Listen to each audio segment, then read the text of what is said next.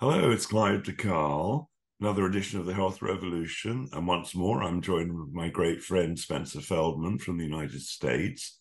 And as always, Spencer will have a couple of really, really interesting things to tell us. So, welcome, Spencer. Hey, nice to see you again, Clive. So, what should we start with? Well, I'd like to talk about histamine and how hidden allergies are playing a role in a lot of people's chronic illness. Great. So I'll I'll start by telling you how this product came to be, which a lot of the products I, I manufacture are solutions to someone's problem in particular. Uh, uh, so, and then I make it available to other people. So uh, I began trying to figure out how to help a friend who had uh, mold toxicity, and you know, a huge number of homes have mold in them. And as I'm researching mold toxicity, what I'm realizing is it's part of a larger set of problems called histamine intolerance. And so then I started looking into histamine. And uh, like most, I was familiar with the general idea of histamine. It makes your skin itch if you, you know, uh, get a mosquito bite, or maybe if you're allergic to foods, um, it gives you an upset stomach, or you know, maybe some uh, some loose uh, loose movements. Um, you know, maybe it gives you the sniffle, uh, makes your nose itch, or maybe coughing. But then I dug a little deeper, and I, I found out that there's actually a lot of things that are histamine that you wouldn't think, right? Classically. So histamine is both a hormone and a neurotransmitter, and there are receptors for it throughout the entire body. Now, there's four histamine receptors that we know of. Uh, they're labeled H1, H2, H3, and H4. And H1 and H2, they go to the skin and the gut and the lungs, and those are the classic allergy symptoms, you know, itchy or painful skin, food allergies, asthma, sinus inflammation. Uh, however, these same receptors are also found in the muscles, the joints, the heart, the nerves, the prostate, the uterus, the bladder, the throat. Uh, so, how might uh, these high histamine or histamine receptors in these tissues being activated manifest? Well, in the case of the muscles and the joints, you'd get muscle and joint pain. In the heart, you might get higher or low blood pressure, dizziness, arrhythmias, um, postural orthostatic tachycardia syndrome, known as POTS. In the nerves, you might get chronic pain or neuropathy. In the prostate, you get prostate enlargement. In the uterus, it could be PMS, miscarriages, difficulty conceiving or holding a child. Um, in the case of the bladder, uh, interstitial cystitis or pain or it or burning during urination. And in the case of the throat, uh, you can get snoring and sleep apnea. So I was like, wow, that's that's a lot of things that I didn't realize could be associated with an allergy. And that's just H1 and H2. So then you've got H3 and H4. Now, H3 goes to the central nervous system. That's the spinal cord in the brain. Uh, and here's where it gets a little tricky. So high histamine creates inflammation, which is annoying or painful and the tissue that has the high histamine starts to swell. Now, if it's in the skin, there's room for the swelling to happen. So it's not dangerous. But if it happens in the brain, well, the brain is encased in the skull. There's no room for the brain to expand. That's why brain swelling is fatal in an emergency that requires sometimes drilling uh, a hole to release pressure. Uh, so the brain has to be protected from high histamine levels. Now, histamine also regulates all the uh, most of the neurochemical release. So, you know, even if you only have uh, mild histamine in the brain, not enough to cause a lot of swelling, um, it can all it can cause mania and other neurologic problems as you get a massive dump of neurochemicals at once. So the brain has to be protected from high histamine at all costs. And there's a special receptor uh, called the H3 receptor and what happens is when it senses high histamine in the body, it will decrease histamine in the brain just to make sure it doesn't get swelling and you don't go into mania or something. Problem is, um, some people have an overactive histamine receptor. Now, the way receptors are supposed to work is they're usually off and then they get triggered by something and then they turn on and they're on for a certain amount of time until whatever time the epigenetics decides is appropriate and they turn off again But there are people who have genetic defects where a particular receptor might always be in the on condition, right? So instead of like a light that goes off and on, it's a light that is always dim and then sometimes on full blast, but at least dim at all, all times, right? And that's called constitutive activity. So what happens is people who have constitutive activity always have um, a drop in the histamine in their brain because that H3 receptor is always lowering the histamine in their brain. And then they can end up with really low neurotransmitters. And then just depending on which one goes down. So for instance, uh, you know, you can end up with headaches or brain fog or difficulty regulating temperature and vertigo and nausea. Specifically, if neuro uh, goes down, uh, it's hard to learn or remember things. If dopamine goes down, it decreases motivation and can lead to Parkinson's. Um, if serotonin goes down, there's depression. If norepinephrine goes down, that's ADHD or difficulty focusing. And low GABA makes it hard to relax or go to sleep. So what I found out is, you know, there are people that can have an allergic brain. They eat something or expose to something in their environment. It triggers the H3 receptor to crash their neurotransmitters, and that's a brain allergy. Suddenly, they just they have all of these neurologic symptoms. Now you do a, a brain scan on them; they're perfectly fine because you know we don't really have the ability to you know, not invasively go and check the for constitutive activity of an H3 receptor in the brain. And then you got one last one. You've got the H4 receptors. They're in the immune system. Um, probably if you uh, are, are, dealing with histamine, you know something called mast cells. So mast cells have H4 receptors. Um, now, mast cells are the main producers of histamine in the body, and they're a very ancient part of the immune system. They they predate antibodies, so they've been around for a long time. And what mast cells do is they trigger uh, our white blood cells to attack bacteria, viruses, and fungi. However, there's this other thing, right?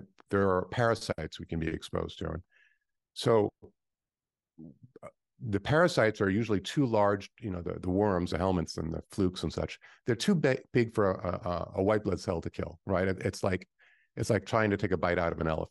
It's just the elephant doesn't even notice; you can't even get to it.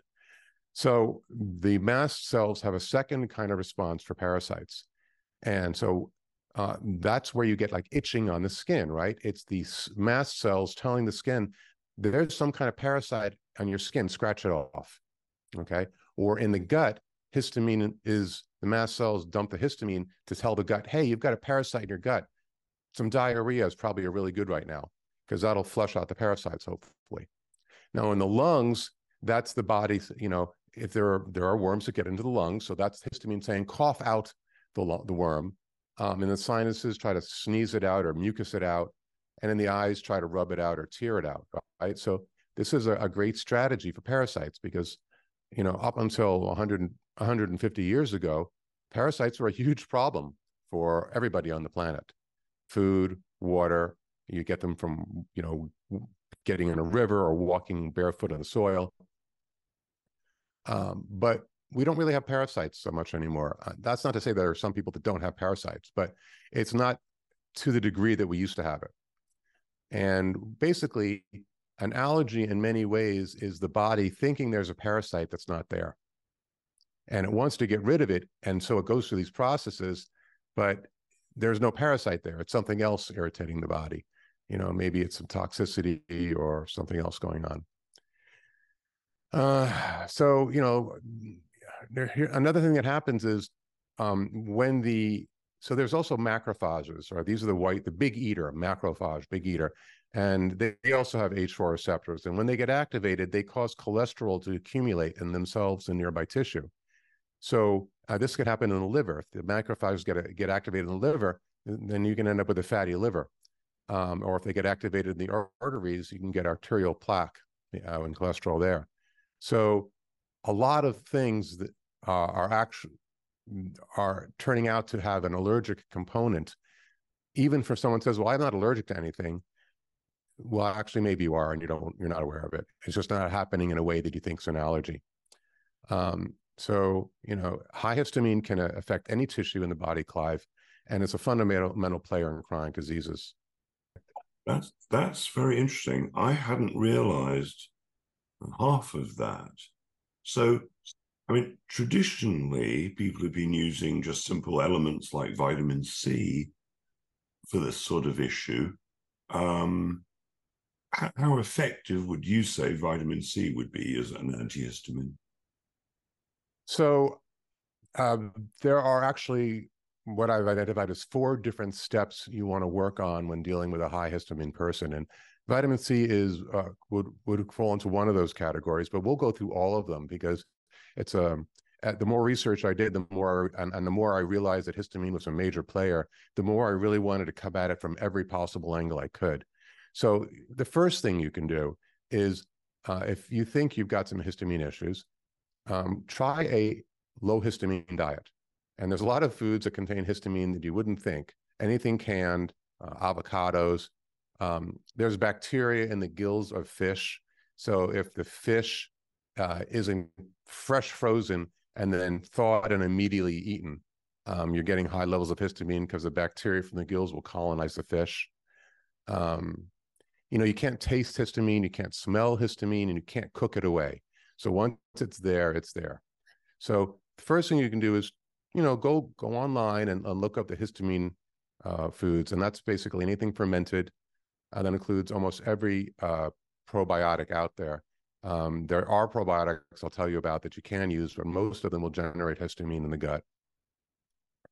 Um, so, you know, histamine, a lot of foods have histamine in them or will trigger histamine. So, ex- as an example, um, you know, plants can't run away. They don't have, they can't run away like a rabbit or, you know, like a, a deer. They can't fight, you know, like a lion. They've got to, you know, stand their ground and they do so when they're under attack biochemically. And they make plant, you know, anti-nutrients and things. So one of the things they do to deter uh, animals from eating them is they release, they make lectins. Lectins release histamine among other things. So if you're allergic to nightshades or peanuts or other foods, it's probably the lectins. So you not only do you want to avoid high histamine foods, at least initially when you're experimenting with this, but uh, you want to do a good a good food allergy and intolerance test, and I'll explain the difference between those in a second. Also, it's not just foods; it's also airborne aller, uh, allergens. So things like mold uh, can trigger mast cells to release histamine. Um, chronic infections, a bad microbiome. If you've got the wrong gut bacteria, it'll make histamine internally for you all day long. And even elect, uh, even sunshine and electromagnetic fields. Now you might say, wait a minute, are you telling me someone can be allergic to the sun or to electromagnetic radiation? Oddly enough, yes. Uh, it works with the calcium gated channels. And, and, even though it might sound uh, a bit woo woo sci fi, uh, we now know from scientific tests that a mast, some mast cells uh, can be sensitized to electromagnetics or uh, ultraviolet to trigger histamine. Uh, so another issue that happens is once a mast cell gets activated, they, they can persist for a long time.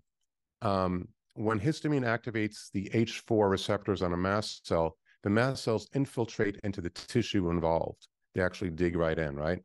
And once they're inside the tissue, they're they're making histamine in the tissue. Well, that causes more mast cells to get into the tissue, and and it reinforces itself until the tissue becomes more and more allergic and reactive over time. Now,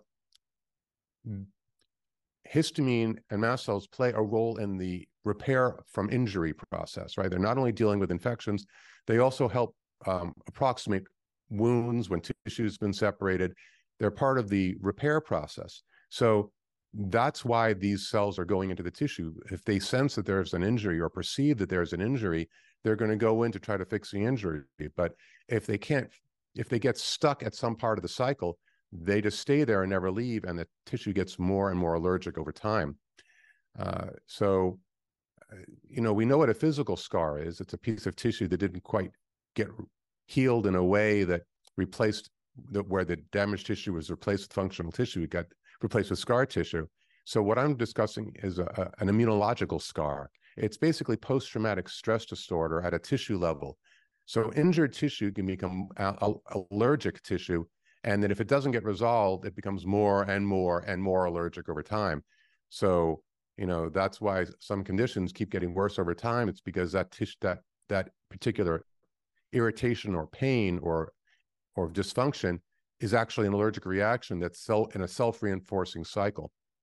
So in order to get the tissue to stop behaving like this and to get the mast cells to leave and stop this inflammatory vicious cycle, we need to stop the H4 receptors from getting triggered on the mast cells, and we need to lower histamine. So what are our options to do this? Well, what about taking antihistamine drugs? You know, we, we've all probably taken Benadryl in our life. Well, there's three issues. Okay, number one, while there are well-tolerated antihistamines for the H1 and the H2 receptors, that's that's skin, gut, lungs, heart, but other issues. Uh, the antihistamines for the H3 and H4 receptors have a lot of side effects and require a specialist to oversee.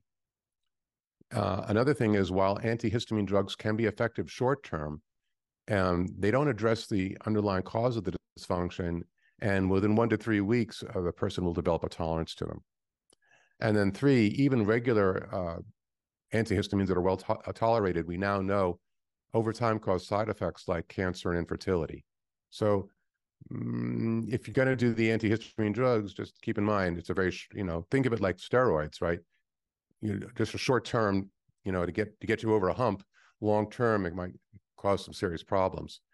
Okay, so the first is find out what a person's allergic to. Um, and it's not just allergic, there's allergies and intolerances. Okay. Uh, um, and they're slightly different depending on which immunoglobulin gets activated. And you want to test for both. And you can do those at home with a drop of blood now. So um, the, it depends whether it's IgG or, or, so forth is getting activated. And we'll get into that in a second. Um, a second is you want to try to minimize, since we're talking about environment, the airborne allergies. So what can a person be reacting to in terms of airborne? Well, 70% of the homes now have mold, especially it's even higher if you're, you know, near a river or the ocean. 80% of homes have dust mites. Uh, propane, if you cook with propane, uh, propane itself has no smell. So what they do is they stick this thing in there called mercaptan, and that has a smell, especially as you get to the bottom of the tank where there's a lot of it waiting for you. And the idea is if you have a leak, you want to be able to smell that leak so you know not to, you know, light a cigarette or turn your stove on and blow your house up. So that they add mercaptan to propane. However, when mercaptan burns and is combusted uh, in your stove, it creates sulfur dioxide, and some people have allergic reactions to sulfur dioxide. And then you've got pollen. Uh, you know, about a quarter of the U.S. population, anyways, diagnosed with pollen allergies every year. And if a quarter are being diagnosed, you got to figure half of them are experiencing it. And then you got you know airborne pollutants like vol, you know, VOCs, and particulates, and nitrogen oxides, and uh, vehicle exhausts. So there's all sorts of stuff that's going on, right? Um, if you think you have a huge uh, histamine issue going on, uh, an electric stove, although they're not as good if you're you know really into the cooking arts, is better for your health. Or uh, what you can do is um, get a vent to pull the combusted fumes out of your out of your location. But there's four other things you want to do, right? So in addition to lowering the histamine in your environment, uh, what you want to do is you want to reprogram those white blood cells that have gotten um, in their head that certain things are bad, right? So, for instance, um, if I eat tomatoes, my joints ache for half an hour. Um, what I I can avoid tomatoes, but better than that would be to uh, get the white blood cells that have got it in their mind that have been programmed to react to nightshades and get them to go away. Uh, and so that's one thing we want to we want to clear the memory banks of the immune system. Uh, second, we want to suppress the biochemical creation of histamine, right? So even if we don't eat histamine in our diet or create it in our guts, we're eating histidine, which is an amino acid in our food, and that histidine gets converted to histamine. So we want to slow down that that trans uh, trans uh, transformation. Thirdly, and you were talking like vitamin C and things like quercetin, we want to stabilize the mast cells so that the histamine they have inside them, which they need to have histamine there, right? It's part of your immune system, isn't excessively triggered. It's not a it's not a hair trigger. It's not like you just you look at the mast cell and suddenly goes oh and dumps its histamine load. It needs to have a little you know more um, uh, patience and, uh, and a little less uh, reactivity to the environment so that it's only it's only coming out when it's needed. And then finally, we need to break down any excess histamine once it gets to the bloodstream. Um, so let's talk about that for a second. If you look up uh, the half-life of histamine or how long it takes for half of the histamine that a person is given to leave their body, uh, you'll get anywhere from a few minutes to a few hours. Now, how is that possible?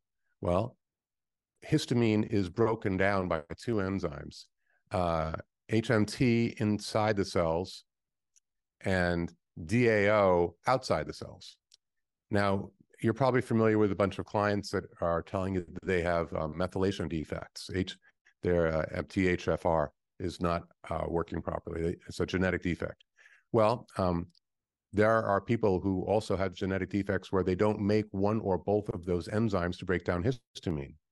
And if someone doesn't methylate well, that's part of the way that histamine is is, is broken down. So there are when you see someone who gets has a half life of histamine of three hours, uh, that's someone who is just not breaking down histamine. So we need to help them break the histamine down. So this is what I did. I made a mix of the following ingredients. I mixed rosmarinic acid, which is in rosemary, because we know that that can selectively cause apoptosis in those parts of the white blood cells that have become um, allergenic. Apoptosis means a cell decides to uh, self-destruct. So you can selectively knock out parts of the immune system that have become allergic and misprogrammed with rosmarinic acid, or just cook with a lot of rosemary. Um, okay, then there's that's the first one, right? How do we uh, reprogram the immune system? The second one is how do we block the trans uh, the uh, change from or the uh, transformation of histidine to histamine. So there's an enzyme called histidine decarboxylase, and that's what turns histidine into histamine. And green tea extract will suppress that. But you want to make sure you get the decaffeinated form because caffeine actually works across purposes to your histamine, to lowering histamine. And then the third thing is how would you stabilize the white uh, the mast cells? And quercetin is my favorite one for that. Uh, and then fourth, can we actually supply some of these enzymes that a person either doesn't uh, may not have enough of? Well, we don't have a supplement for HMT yet, um, but we do have one for DAO for diamine uh, diamine oxidase, which is the extracellular histamine degrading enzyme. Uh, the only issue is if you take it orally, which is all the DAO supplements I've seen are oral, it's it's an enzyme. You're going to destroy 95% of it. So what we did is we said, okay, DAO and quercetin, neither of them are very well absorbed orally. Let's make this all as a liposome. And so we put the uh, the green the green tea extract and the rosmarinic acid and the quercetin and DAO and some other things in a liposomal capsule so that it gets it, uh, you don't have to worry about your digestion destroying it. And, you know, uh, it's pretty quick, right? If, if you, if you take this, if you've got a histamine issue and you take this and you're able to clear the histamine out of your body, you know, in, in, in half an hour, you're probably going to notice it. Um, so uh, what did I notice personally? Well, I, I don't eat foods that I know that I'm allergic to. Um, but what I found was that um, when I take it at night, I don't have any sleep apnea. I always had a little mild uh, bit of it. And then I realized, oh, wow, what was going on is probably uh, an allergy to dust mites in the bed. And I'd lay down, I'd be breathing in the dust mite poop, which is what you react to. And then, you know, it's swelling for me, you know, it was in the throat and just enough to block the airway a little bit and give me a little bit of apnea. And ever since I've been taking those those ingredients at night, I wake up in the morning and you know i'm not mm, nice a great night's sleep i don't need to sleep as much and the apnea it looks like it's gone uh, so wow I, you know that was nice um, the other thing you might think of is take a look at our Panaceum product. That's the one for the microbiome, because if you've got um, a lot of bad bacteria growing in your gut, that'll make um, that will make histamine for you. Um, one thing you can do is there is a probiotic you can get. It's from a company called Foods for Gut. It's the histamine lowering probiotic or histamine lowering bacteria. And what I do uh, is um, I'll take like a half capsule of that and put it in a big thing of organic carrot juice and let it sit at 95 degrees for three days and make fermented carrot juice. Uh, but the particular bacteria I'm growing all break down histamine rather than making it. And then, uh, you know, I mean, there's other things you can do, right? You know, um, magnesium. Uh, if someone is magnesium deficient, then uh, they're going to have 30 times uh, more uh, an increase in histamine uh, from histidine. that turnover will be 30 times more power um, increased in in speed. Um, and also, if you're uh, metal toxic, that can stimulate histamine. So something like um, a magnesium EDTA chelator is something you might consider uh, if you're dealing with that. So, um, and then just as an overview, just try to limit the foods that are, you know, eating leftovers. Any food that's a leftover is growing histamine, growing bacteria. Um, try to limit citrus, although it doesn't have histamine, it triggers the release of histamine. Um, you know, you can find all these things online. It's interesting you said about the sun. I've always noticed since I was young that um, if suddenly I come out of the shade into sunshine, I sneeze. Hmm. I was yeah. wondering what that was. Yeah, yeah. Well, I mean, that may just be a photic reflex. Uh, that might not be an allergy per se, but it also just might be, you know, your body's slightly giving giving you an allergic response to it. It's hard to say. If it happened that fast, if it happened like immediately, I, would probably say it's probably a photic reflex.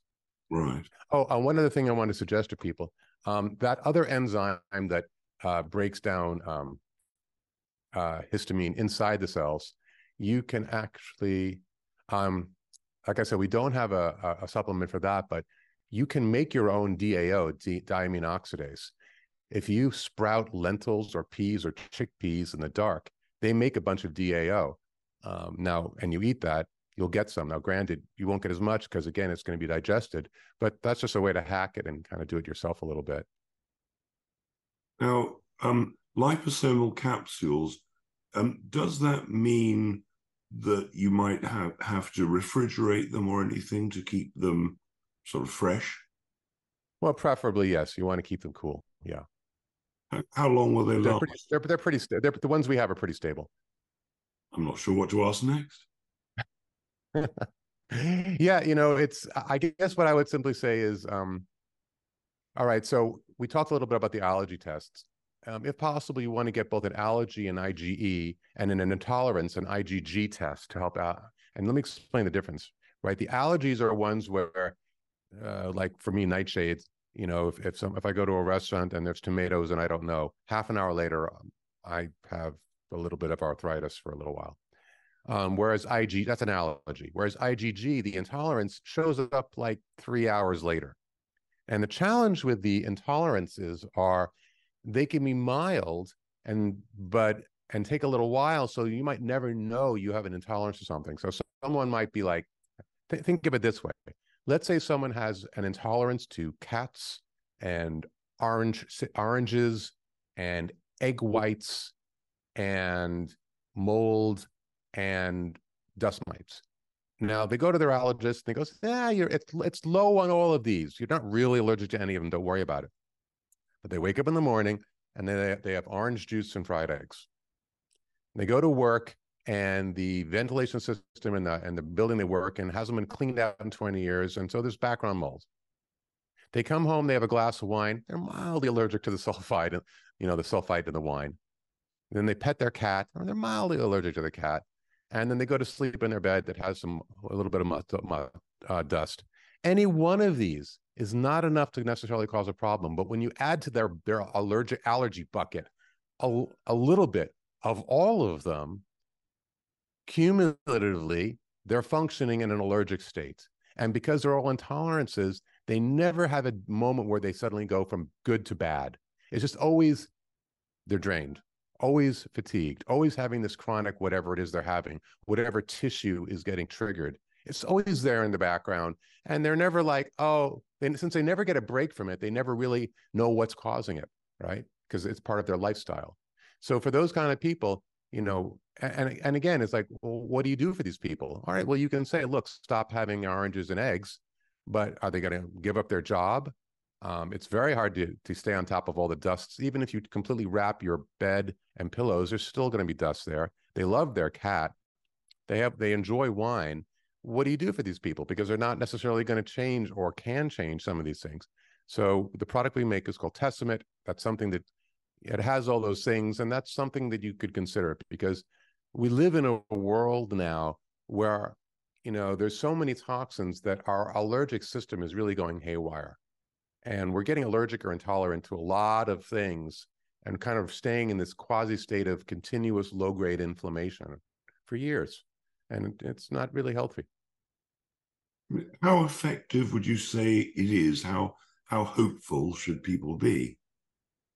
Wow well i mean from what i'm, I'm seeing now it's working gangbusters. Now how much you have to take is another matter um, if you've got someone with a totally wrecked gut microbiome that's pumping out a massive amount of histamine, no, you're going to have to address that because you know it's you know you you can you can bail out a ship, but not if if the ship's you know got a you know giant holes in it. You know you have to you have to you have to at least knock out the main sources. So do an allergy and an intolerance test, and just say, hey, if there are any things I'm really allergic or intolerant to, I'm just going to stay away from those for now.